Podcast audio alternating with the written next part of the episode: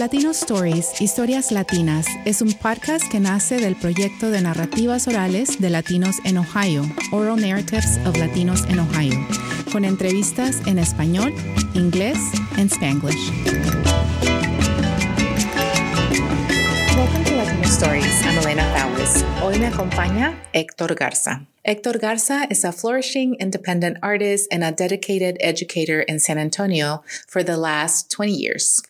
Garza has a BA in art with a minor in music from Our Lady of the Lake University a master's in education from the University of Notre Dame, and an MFA in painting from Savannah College of Art and Design, and recently completed his qualifying exams and submitted his proposal for defense uh, in his doctoral um, uh, program um, in the Institute for Doctoral Studies in Visual Arts.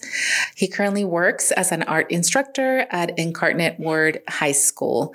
Bienvenido a este episodio, Héctor. Mm, gracias, Elena. Es un placer. Héctor, um, Tell us a little bit about yourself. I know that um, you were born in Mexico, mm-hmm. but you grew up here in South Texas. So tell us about that. So I was born in Ciudad Acuña, Coahuila.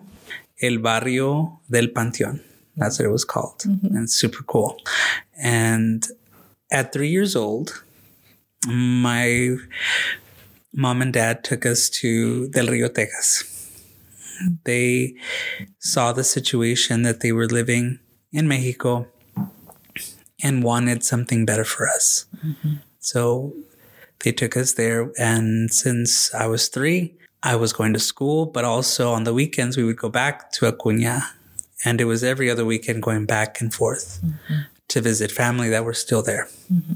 So we would celebrate birthdays, different holidays in Acuña with our family, and then we'd come back. So it was always that, always back and forth, mm-hmm. crossing that bridge and showing our, our micas as they would call them. sí. Um, no había escuchado esa palabra in a while. Micas, las yeah. micas. Tengan, ya tienen las micas, sáquenlas. Uh, uh-huh. um, right. And they would ask us, uh, ¿qué tienen para declarar? Mm. What do you have to declare? We'd always say, medicinas, tacos. uh, because we would go to the doctor right. in Acuña. And so I've lived in that reality of being from these two places Mm, two different languages. Mm-hmm. Uh, I in kindergarten, the language of English was very easy mm-hmm. to kind of get, mm-hmm. and but at home it was all Spanish. So all high school, mm, tons of quinceañeras, and that's that's that was a life in the border town. Mm-hmm. It was very small, and my grandmother lived there too. So, and then our uncles, um, and every when the cosecha, right, because they were migrant farm workers, they would leave to Illinois mm-hmm. and go to the, the orchards, the Tanner orchards, and they would work there for that season. And then we'll come back. They would have tons of apples, mm-hmm. apple cider, and at first, I didn't understand what that meant for them to, that they were migrant farm workers. They would leave mm-hmm. and they would say, vamos a los trabajos. I never really understood what that kind of work was. Right.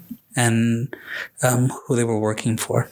But they sacrificed a lot. That, that was also something of a revelation to me of the, the family that I was from. The idea of, of the ganas for a better, for a better life. Right. You know that um, it's.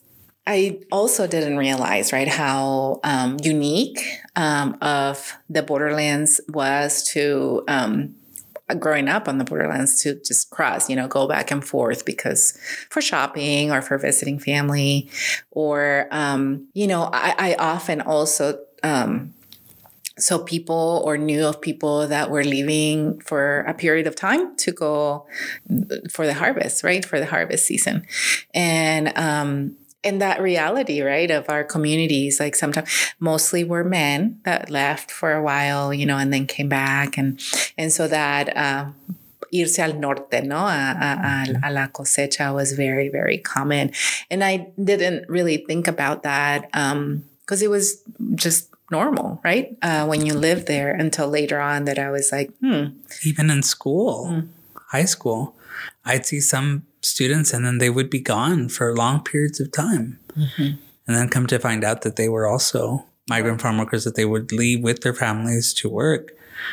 It was uh, a way of existing in the world of where the the work was, and they still um, work for these um, Tanner orchards. They've really created a, a relationship with these um, owners of the farms, and um, they kind of moved up um, in the ranks of what their um, jobs are there. To really trust them, and and I know that's not the same for every other migrant story. Some of those stories are much more filled with hardships uh, they're, that they're still seen as just hands to pick, Right. not as people with stories and families and the idea that they have to travel and sacrifice so much. Mm-hmm. And so it, it, it just opened up my eyes to what, what that was when they said the, the phrase, vamos a los trabajos, mm-hmm. that I wasn't going to see my uncles or my grandma for a number of months. Mm-hmm. And that was for a couple of years Right. um, that that that that they did that. It's always revealing when you, visit, for example, your abuelita's house, and and I would always look at old photo albums. I don't even know if they exist anymore. If people even keep them because we're a, a digital. technological digital Right. you know world where we take pictures and we have thousands of them, but they stay there. Mm-hmm. I mean, you post it right on social media, but the idea of a picture as artifact. Mm-hmm. So when I would visit my grandmother, I would get her photo albums and just go through the pages mm-hmm. And the stories. and the stories with each one, and I would say, "Who's this?"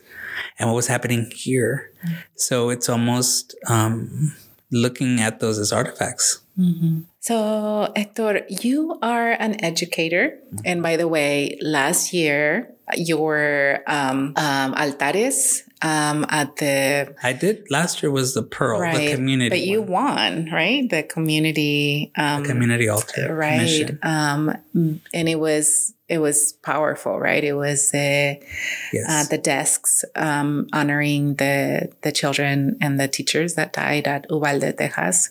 So your work as an artist is it's uh, is really connected to the community and really powerful all at once. And the fact that your students worked on that as well. So that uh, congratulations. Thank you. That that altar um, at the Pearl really gave me a way of seeing community. I, I know the concept of community, but with community comes a very complex um, array of emotions. Mm, when I was there and setting everything up, the beauty of it was that um, people and their emotional response to it.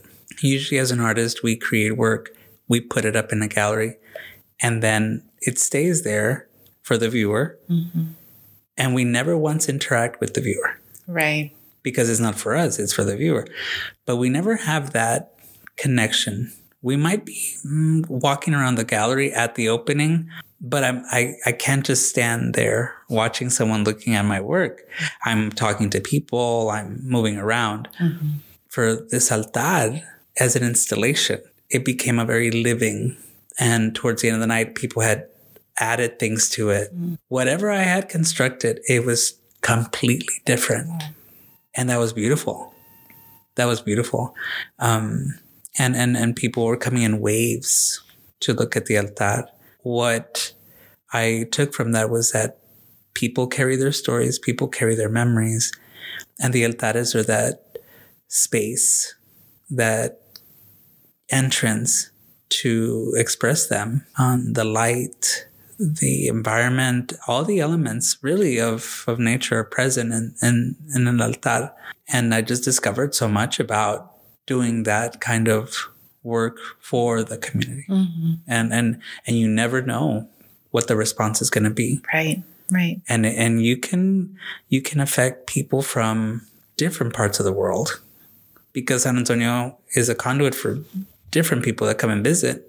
So I had people from France that had lost someone mm. And they weren't able to go to France, but they put their image on the altar and they would send pictures to their family in, in France and they say, look, I'm we have a, a an ofrenda and remembrance. Yeah. Mm-hmm.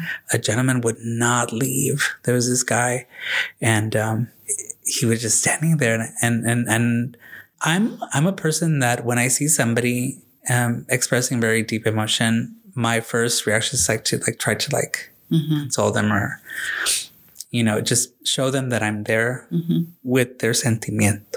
You never know if people are going to reject it. Right. Well, this man just welcomed it. Mm. And he goes, Yeah, thank you so much for doing this. You know, my wife and I would always come here together. Mm. And she should be here. And and it was just like he let it out. He let out his llanto. And I think in in a, in a culture, right? That's very hombres no lloran. Mm. To see this man just release it was a very beautiful thing. Right it's almost like you, you ya no existe eso. Like, let it out. Mm-hmm. Mm-hmm. Who cares? This was your partner. Right. And this is a space. So it became more than a work of art. Mm. That's great. Um, it was yes, much more. It was community. It was much more. Yeah, and people felt, um, I guess, free to add to it. Right. It's oh, they changed things mm-hmm. completely. Mm-hmm. They would bring things um, packed, mm. but at night it was just this this glow of, of different intensities. Mm-hmm. So whenever I think of community, I, I have a whole different view of what community is. Right, right. So when people say community engagement, I want to say, okay, be ready because that that response is going to be a spectrum of intensity. Right. It's unpredictable too. Mm-hmm. It's unpredictable. Mm-hmm. Yeah. Mm-hmm. But necessary. Right. Right. And thank you for allowing that space to be, right? And because I feel like you did the exhibit, the installation, but you were not necessarily protecting it, right? Like this is how it stays. This is how it will remain. The community sort of added to it as well. It's almost like I set the stage for a performance. Mm-hmm. I I I created a um, I, I put in pieces, but not in a way that I said this is the authoritative voice. Mm-hmm. people came and they put their own little velitas, their own little notes. I mean, it was a beautiful thing. Mm. Yeah, that's great. Um, Hector, you are an educator an artist and a PhD student. Like I mentioned, you're almost to the end, almost. which congratulations. Um, talk to us first about your journey into higher education. You've been in different places, even oh, yeah. the Midwest. So we have that in common. Yes. So after high school, I was ready to leave. I was ready to leave the small border town. Um, because I, in a, in a way, I felt as though our parents had sacrificed so much and you never can repay them. No one can. And tried to get as far as I could. So I I remember not thinking that I would even get into college. I don't know why. I was just kind of very insecure, very unsure what was going to happen next. Especially as as being queer in a Mexican family. Mm-hmm. I mean, grappling with so many of those things in my head like not really being yourself. So if you don't even know who you are, how do you even know where you want to go? Mm-hmm. So I wanted a small school. And all my life, I wanted to go to um, Catholic school because I would see some of my friends, and it just seemed like the reality was very different versus a public school. But my parents didn't have the money to send me. Right. So I applied to Our Lady of the Lake. And I, I, visited the campus and it was beautiful. I was just drawn to its beauty of it. Um, and, and I studied art and music there.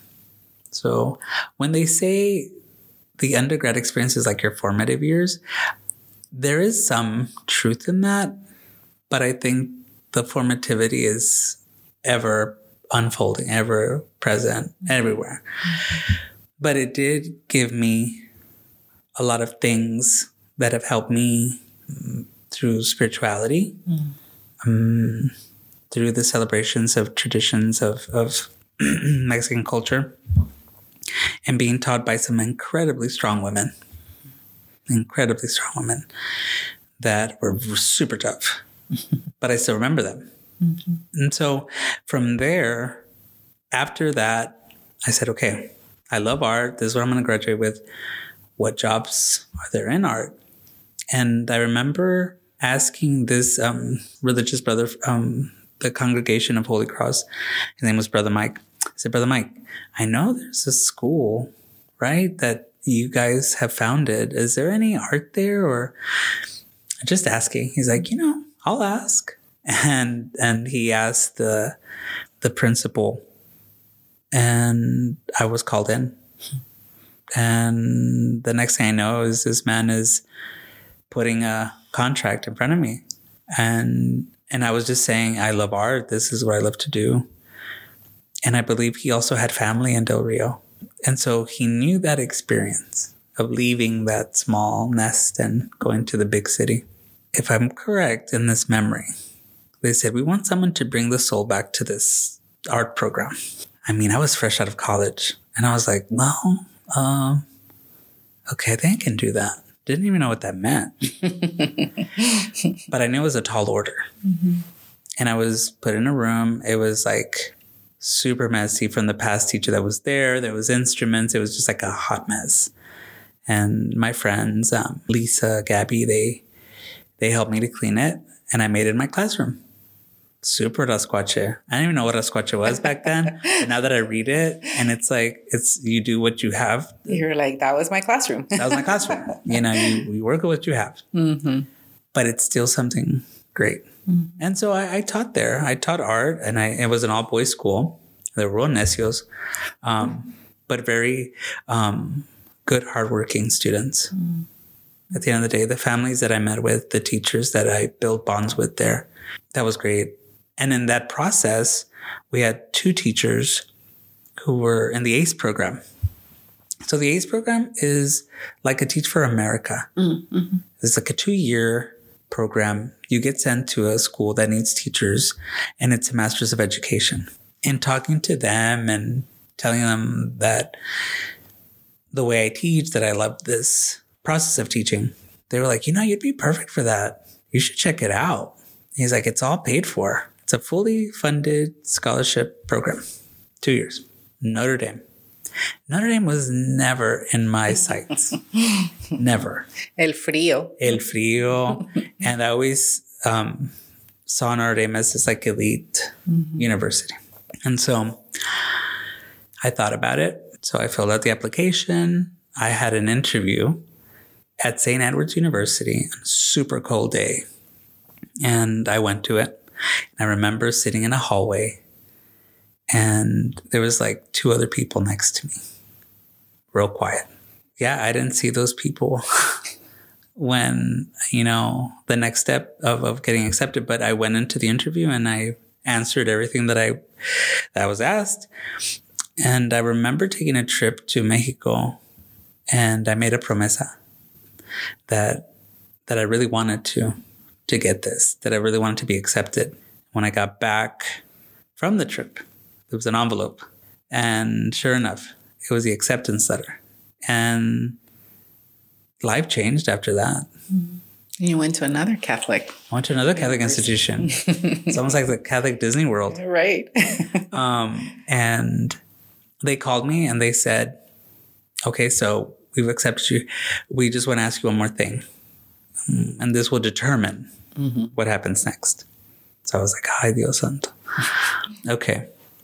How do you feel about Oklahoma? I said, you know what? I've never been there. So I don't mind moving. And I said, yes. Aventado.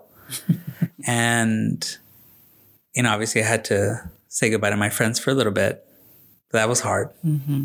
because I had, I had already been teaching for two years. Right. I was starting to make like my own mm-hmm. place. Mm-hmm. Yes. And now I would have to say goodbye. And again, Notre Dame was never the dream, but it became. Mm-hmm. And so I packed up, and the first experience was landing in an airport in South Bend, Indiana. they call them puddle jumpers. So, like, you find a big one, and then it's like a little one. and I was like terrified because, like, shaking and like mm-hmm. clanking. And I'm like, oh, yes, everything. You feel everything. And so I land. And so I take a, a cab. I can still remember it. And I was running a little late. And so I have my suitcase con todas mis cosas. And I'm running through the quad. I'm running because I need to get there. It's the opening Mm-hmm. welcome. When I walk in, it's a sea of people. By then, they were they were gonna have pizza, like for everyone. Like, pero ya no había. So I was like starving. Tenía tanta hambre. But I also wanted to be like present mm. to everything. And I remember sitting next to a girl that went to Boston College and another girl that went to Yale. And here I am, kid from El Barrio del Panteón, mm. wearing an Our Lady of the Lake t shirt and thinking to myself, you deserve to be here just as much as they do. So aprende todo lo que puedas, learn as much as you can, y vámonos. Let's do it. Because we're here. Mm-hmm. We're not turning back. And it's just a sea of people who are in the same boat. Mm. There, that's my cohort. Mm-hmm. And it was all walks of life. Whether it was their dream or not, for me, it was the dream that I hadn't dreamt of yet. Mm-hmm. Maybe it was always there, but something activated it. So that that was Notre Dame, and then in Oklahoma, that's where I was. I was sent for my assignment, so I had to live there in community with like five other people. So it's like the real world, but without the cameras. And it's Midwest City where I worked, and it was elementary, K three, I know where that grade. is. I know where that is. Yeah. Midwest City, Oklahoma, and um, it was Spanish and religion that I had to teach. Those were the best two years of of teaching language and a part of my culture to these little children. Um, and so I built community again. So And then you moved again. and then I moved back. I moved back to San Antonio because my family was in the Rio, and they offered me. I was like, "Well, you're more than welcome to stay. You can keep your job." And I said, "Mm, "I made a promise." So I promised I would go back to Holy Cross, and I did. Notre Dame was another space where it was like forming, but as an educator, because that program put me in a space where it challenged all preconceived notions of what you thought was to to be in community to teach how to teach how to impart whatever you've learned to someone else and maybe those students who learn differently. Mm-hmm. I mean it was everything. Our lady of the lake gave me a sense of community and providence and friendships with the people that i met. Notre dame mm. also gave me deep connections to to scholars and, and educators, but it also gave me to not have the fear to to to access that space and and, and say yo también merezco. Um, so then I went back, but then I wasn't satisfied yet because I feel like a master's education it's like hardcore education. That's what we study. That's what we built to do. But then at the same time, my art was, I wasn't making art because I was so busy reading and researching, you know, case studies and methodologies in education, pedagogy, and all that. So I said, you know what? I want to go back to school and I want to just, it's art. I just want art. So Savannah College of Art and Design, I was in a studio in San Antonio, the Hausmann Millworks, and Rex Hausmann. He's an artist. Um, he's um, the owner of the the studios, and so he was telling me about his experience in SCAD. Let me try it. So I applied for their program, and um, it was through it was e-learning. It was when e-learning first started to like get really like the thing, Yeah. and I didn't want to move. I didn't want to move. I was like, no, I don't have the money. I want to, but I still want to be learning. I still want to be getting something, new ideas. So I had some incredible professors there. It, there is a lot of value in working as an e-learner, not being in the space there, but in your own mm-hmm. and drawing on the community that you're with. Very self driven because no one's going to be around to tell you what to do. Right. You have to stick to your schedule, stick to your deadline. You just monitor yourself more mm-hmm. than when you have to go to class and you take that for granted. Did I miss being in a classroom with a professor? Sure. But now it's like, I need to balance my work life in this because mm-hmm. I want it. So it's always been a juggling act. And then after that, um, in the second, almost finishing my MFA, um, that's when life kind of hit me super hard. And my mom was diagnosed with cancer and it was stage four and it had already spread. So that was the most difficult, traumatizing mm-hmm. event. Your perception of reality starts to shake. It, it, your faith, mm-hmm. everything, everything stops. It's very weird. You go into this mode of survival or what do I do with the time I have? I'm, I moved literally my painting stuff to Del Rio in the kitchen. The living room, we converted it. That was going to be where her bed was going to be. Mm. And she had chosen hospice care. So I was literally working on paintings right there next to her. Right. That was the reality now. I took a leave of absence from teaching because I was not in the right headspace. Mm-hmm. I was angry. I would see my students and they would act up, and it was a trigger for me. Mm-hmm. And I was thinking, they have their mom, she's healthy, and you're acting like this. Like it was not the space that I needed to be in. So I, I told the principal, I need to take some time. I need to be home. I need to be with my family. And, you know, so we got the gift of time because doctors will say this is the time frame, but sometimes right. that changes. Yeah, changes. Sometimes you get more. Mm-hmm. Sometimes you get less, but we got more. Mm. Another transformation, right? Another moment where everything is flipped. So lots of wonderful conversations I had with her. It was almost like affirming who I was. Growing up queer in a Mexican traditional household, you don't no se habla.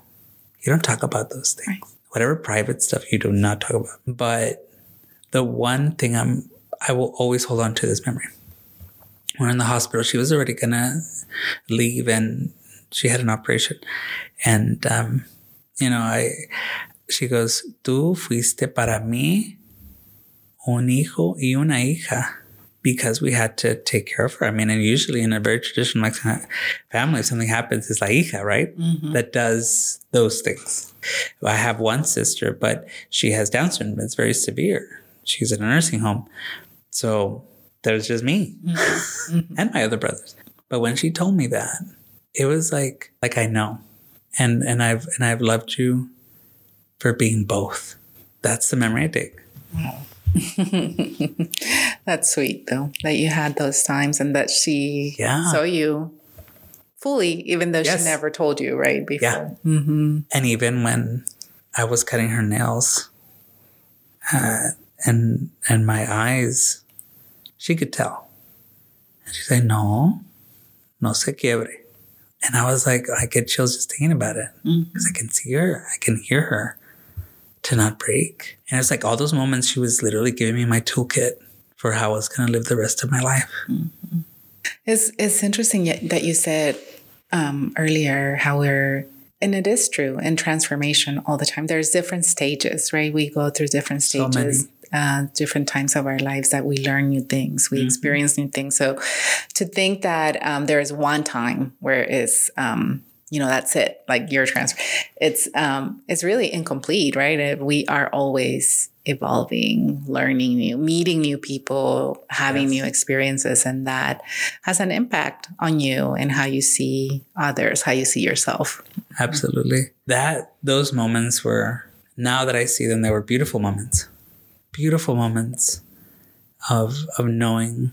And and also what is the that I want to do mm-hmm. with the time we have. That's the gift. And so from that moment, we came together, my brothers and I, more unified. Mm-hmm. The traditions of the Rosario with the Niño Dios. I was sitting in her chair, and my grandmother was next to me. but now that seat is empty. How do traditions change? Mm-hmm. How do they evolve? And how do they bring communities together? Even people that don't understand, but it still brings you together. So after that, I went back to, to teaching. As I was finishing my MFA, I was already contacted by the Institute for Doctoral Studies. Mm-hmm. They're like, we'd love for you to come up and see our first residencies in New York. And after you you see and hear the lectures, maybe you'll commit session. Mm-hmm. Yep. So, and I told my mom, no, no sé, no tuve. I was real worried. So I went and yeah, I was like, I can do this. and just meeting new people, artists. Mm-hmm. These were artists and writers, thinkers. And I was in that room. And so in that at that moment, I was working at Our Lady of the Lake as a success coach. So helping students to really organize their their schedules, you know, really looking at self-care for them, making time for that and maximizing the time during the week. Mm-hmm. So that the weekend was for them to to rest. And I was able to do my work there. I was also um, adjunct semester at A&M San Antonio. um, and those students were awesome. I love that we, it wasn't just straight lecture, but it was like a mix, mm-hmm. like a little bit of lecture, but also like hands on making something. And it was great. It was a great experience. I love the drive. You get to think a lot. It's pretty far. you yes. think a lot. a lot. Yes, a 30 minute commute for me. But, you know, yeah, it, it gives you, um, I mean, I listen to books, I listen to podcasts. Sometimes I just think. Mm-hmm. And and so that was a really cool experience. And then an, an opportunity opened at Incarnate High School um, to be an art teacher. My friend had been working there, and she said you should try. So I applied. And I was hired, and this is going to be my fourth year. Wow! At Incarnate High School, I I teach drawing, painting, now I teach watercolor and I'm in charge of the senior portfolio class. And that's the class that's only for seniors. We get to work on a collection of work mm-hmm. and then we exhibit it at a gallery mm-hmm. in, in the spring.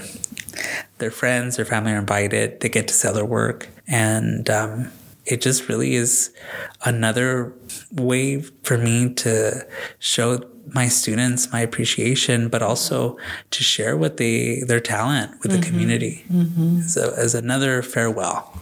They're leaving their mark in this way mm. artistically. Also, all this time you've been um, working on your PhD while also being an educator yourself, and sometimes. I'm just joking. And sometimes an artist too for yes. yourself. yes, absolutely. So, before um, I ask you to talk about you know your your life as an artist, you mentioned that you did some painting when you're when you were taking care of your mom. Yeah. Did you ever paint for her, about her. Mm-hmm. Yeah, the the final MFA show, well, one of one of them was a collection of paintings that were fragments of the letters that she would write to me. Mm. Because she used to write to me when I was in college. Mm-hmm. No emails, traditional, right? Handwritten letters, and every Sunday I would call her and just tell her everything that happened that week. Every Sunday. Mm-hmm. And I'm so glad I did that. so glad. But those letters were everything. I still have them. Mm-hmm. And the font. I mean, she comes from, she went to Catholic school when she was in Mexico. She was educated by these nuns. and, and so she was always very proper. Mm-hmm. I think that if she would not have taken the traditional route, she would have been an accountant. She loved numbers. She was good with numbers, super bright. So those paintings were in honor of her. Mm-hmm. I just really wanted to show everyone her her her writing. Sensibility. And each Im- each painting had like a zoomed in, focused icon of some kind that would connect to to that. Mm-hmm. Um, I had nopales because she would always say, "Yo soy más mexicana que nopal."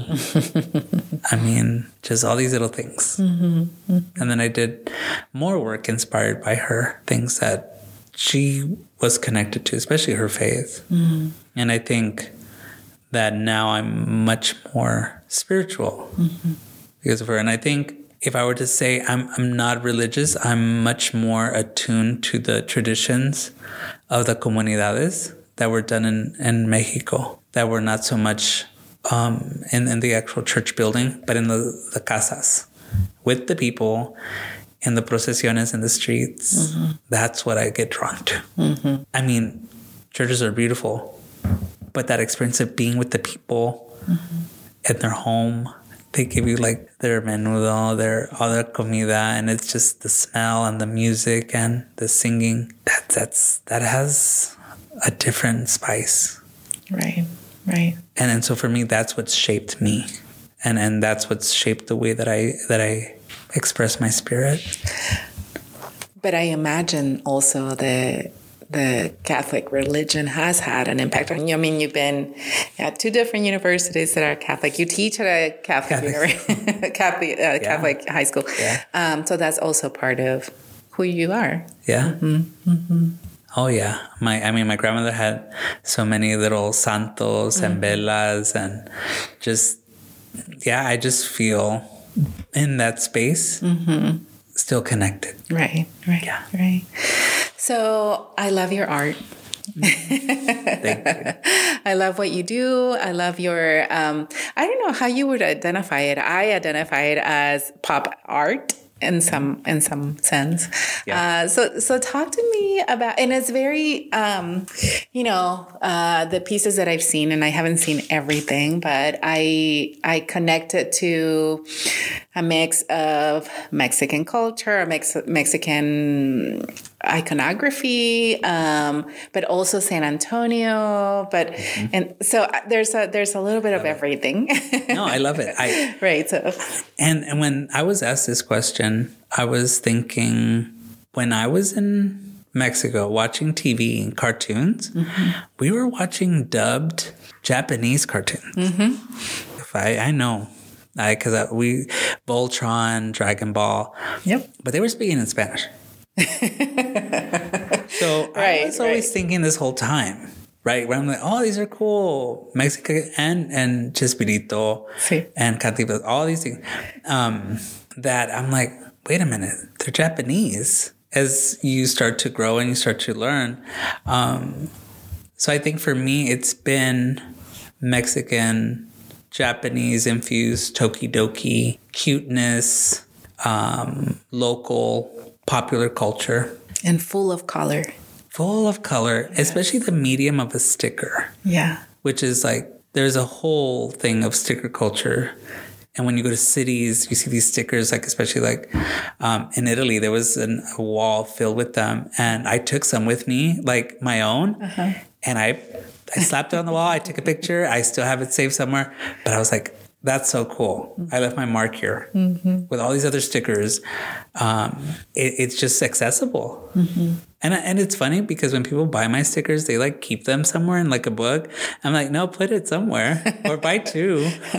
yes. like keep one and then like stick it somewhere. Um, I know UT has, I know I stuck some there.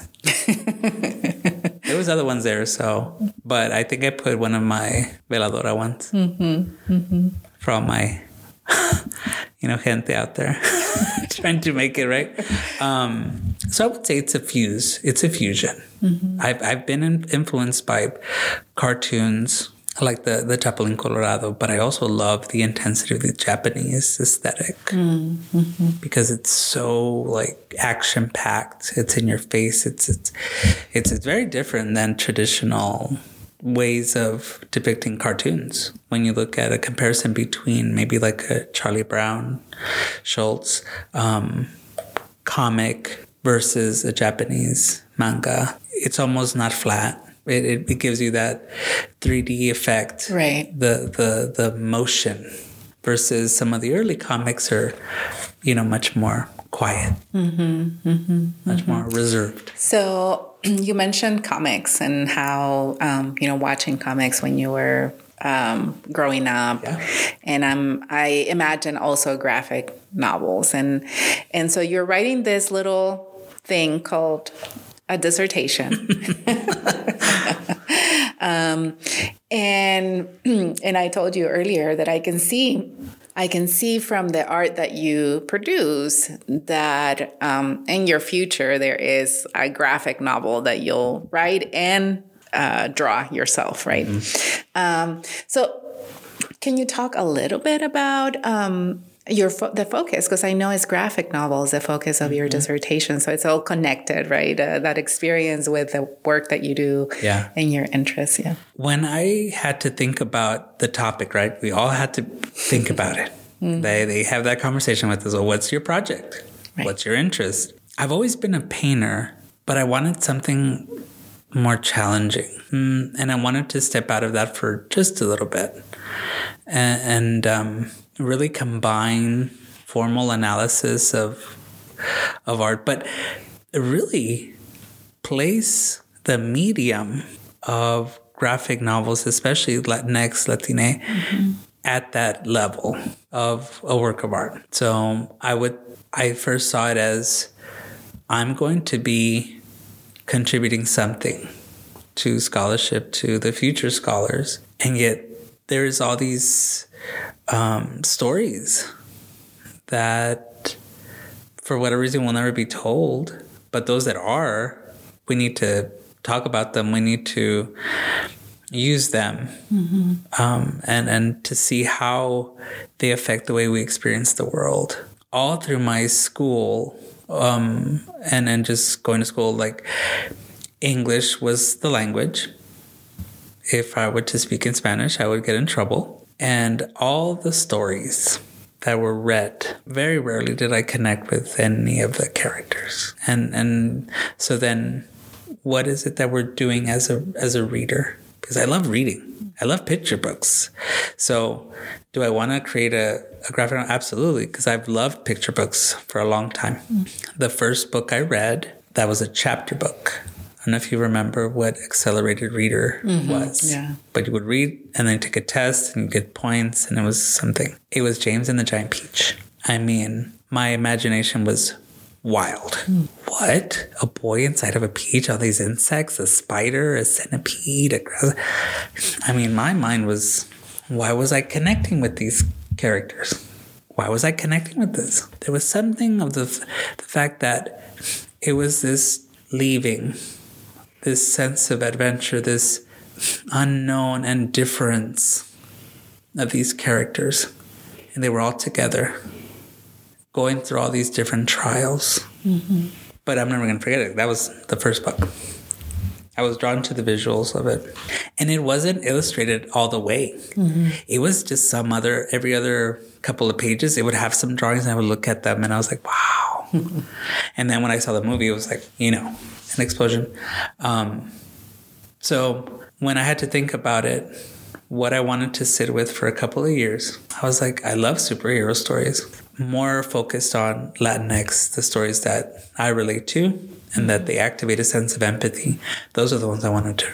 Right. And that um, is something, uh, obviously, it's not a new genre, but the the topic, the thematics, um, you know, that are found in comics are changing and are including um, are including BIPOC you know characters mm-hmm. and and and even you know borderlands um, uh, uh, topics and and really seeing you know like the hero that we've always had the imperfect hero el chapulín colorado right mm-hmm. and then we're seeing uh, now other types of heroes right right um, you mentioned earlier that you do uh, Tales from La Vida from Frederick Aldama, but also like the Chupacabra, right? And he has a, a, a book, children's book for that. But the idea is, is that this um, heroes that already exist in our culture, right, can be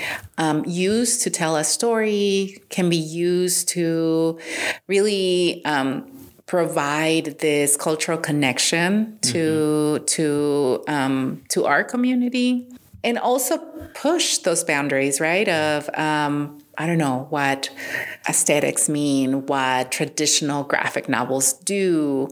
Uh, what what have you seen in terms of that sort of difference or the, the genre itself?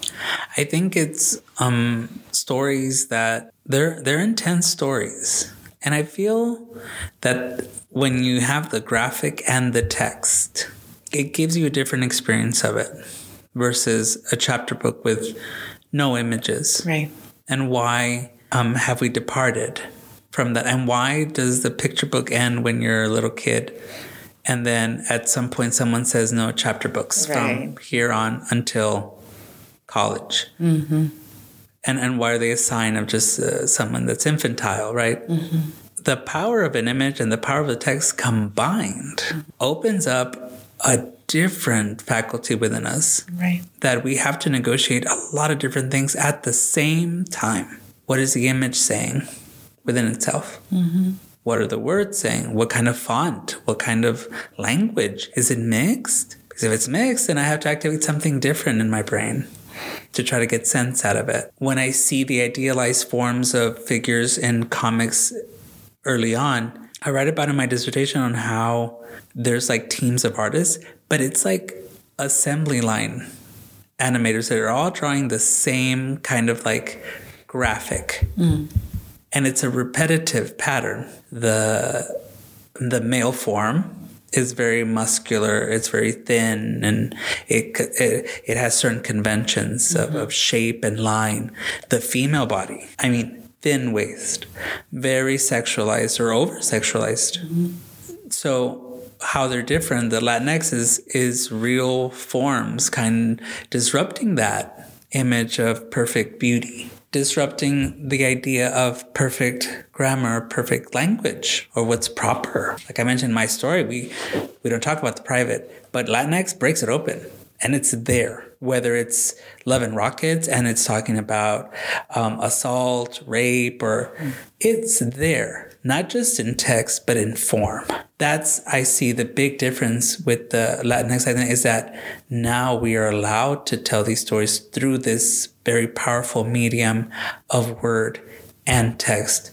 Whereas before, it was, it was just the text that was seen as the authority. And I think in, in Latinx, whether the creatives and the, and the writers that put it together, they create something. Many times it's done in collaboration many different hands have made the project, whether it's the, the artists, the writers, the researchers, but they're telling stories that are not easily digestible sometimes. And, and, and I think that's a big difference in why I really wanted to, to write about these and, and how do they decenter the very one singular kind of author genre. Mm-hmm. Um, how can Latinx and Latinx stories be injected into schools in a time when books are banned? How can we teach the universal lessons that we've been given all our lives? Right. But through a different story. I can teach the story of Hamlet and his ghost through the lens of a young black boy who gets shot by a police officer who thinks he's wielding a weapon, but it's a clothes hanger because he's trying on a suit to visit his father because he's going to be free from prison. He becomes a ghost and dwells underneath the city of New York in these subways, trains with other ghosts. I mean, that imagery. Right. That, that that's a direct connection to our lived experience. And so while James and the Giant Peach ignited that creativity, it was it, it stayed in a certain place. The Latinx Latinx stories take you beyond that established not just authority of language, but the established notion of what the Latino, Latina, whatever category looks like. And it's not always pretty. It, it's it's visceral. It has pulp. It has a punch. Words and images should give us that response. Mm-hmm. Mm-hmm is is living in the world. Does this dissertation have a title?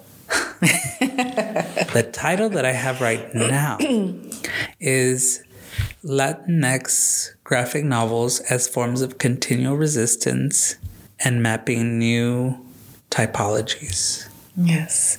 And it will be done next year. Yes. 2024. Yes. Yes. yes. It's going to happen. Yes, absolutely. And I'll be back to talk about it. Yes, you survived. Uh-huh. this is like absolutely. the pregame. Right. This right. is like I've been chosen to go to the Super Bowl kind of thing. so right. we gotta yeah. Absolutely. We'll we'll come back and, and and hear about how it went and also how you're starting your own graphic novel for sure. Oh yeah. Yes, yes. Uh, Héctor, muchas gracias por esta conversación. Muchas gracias.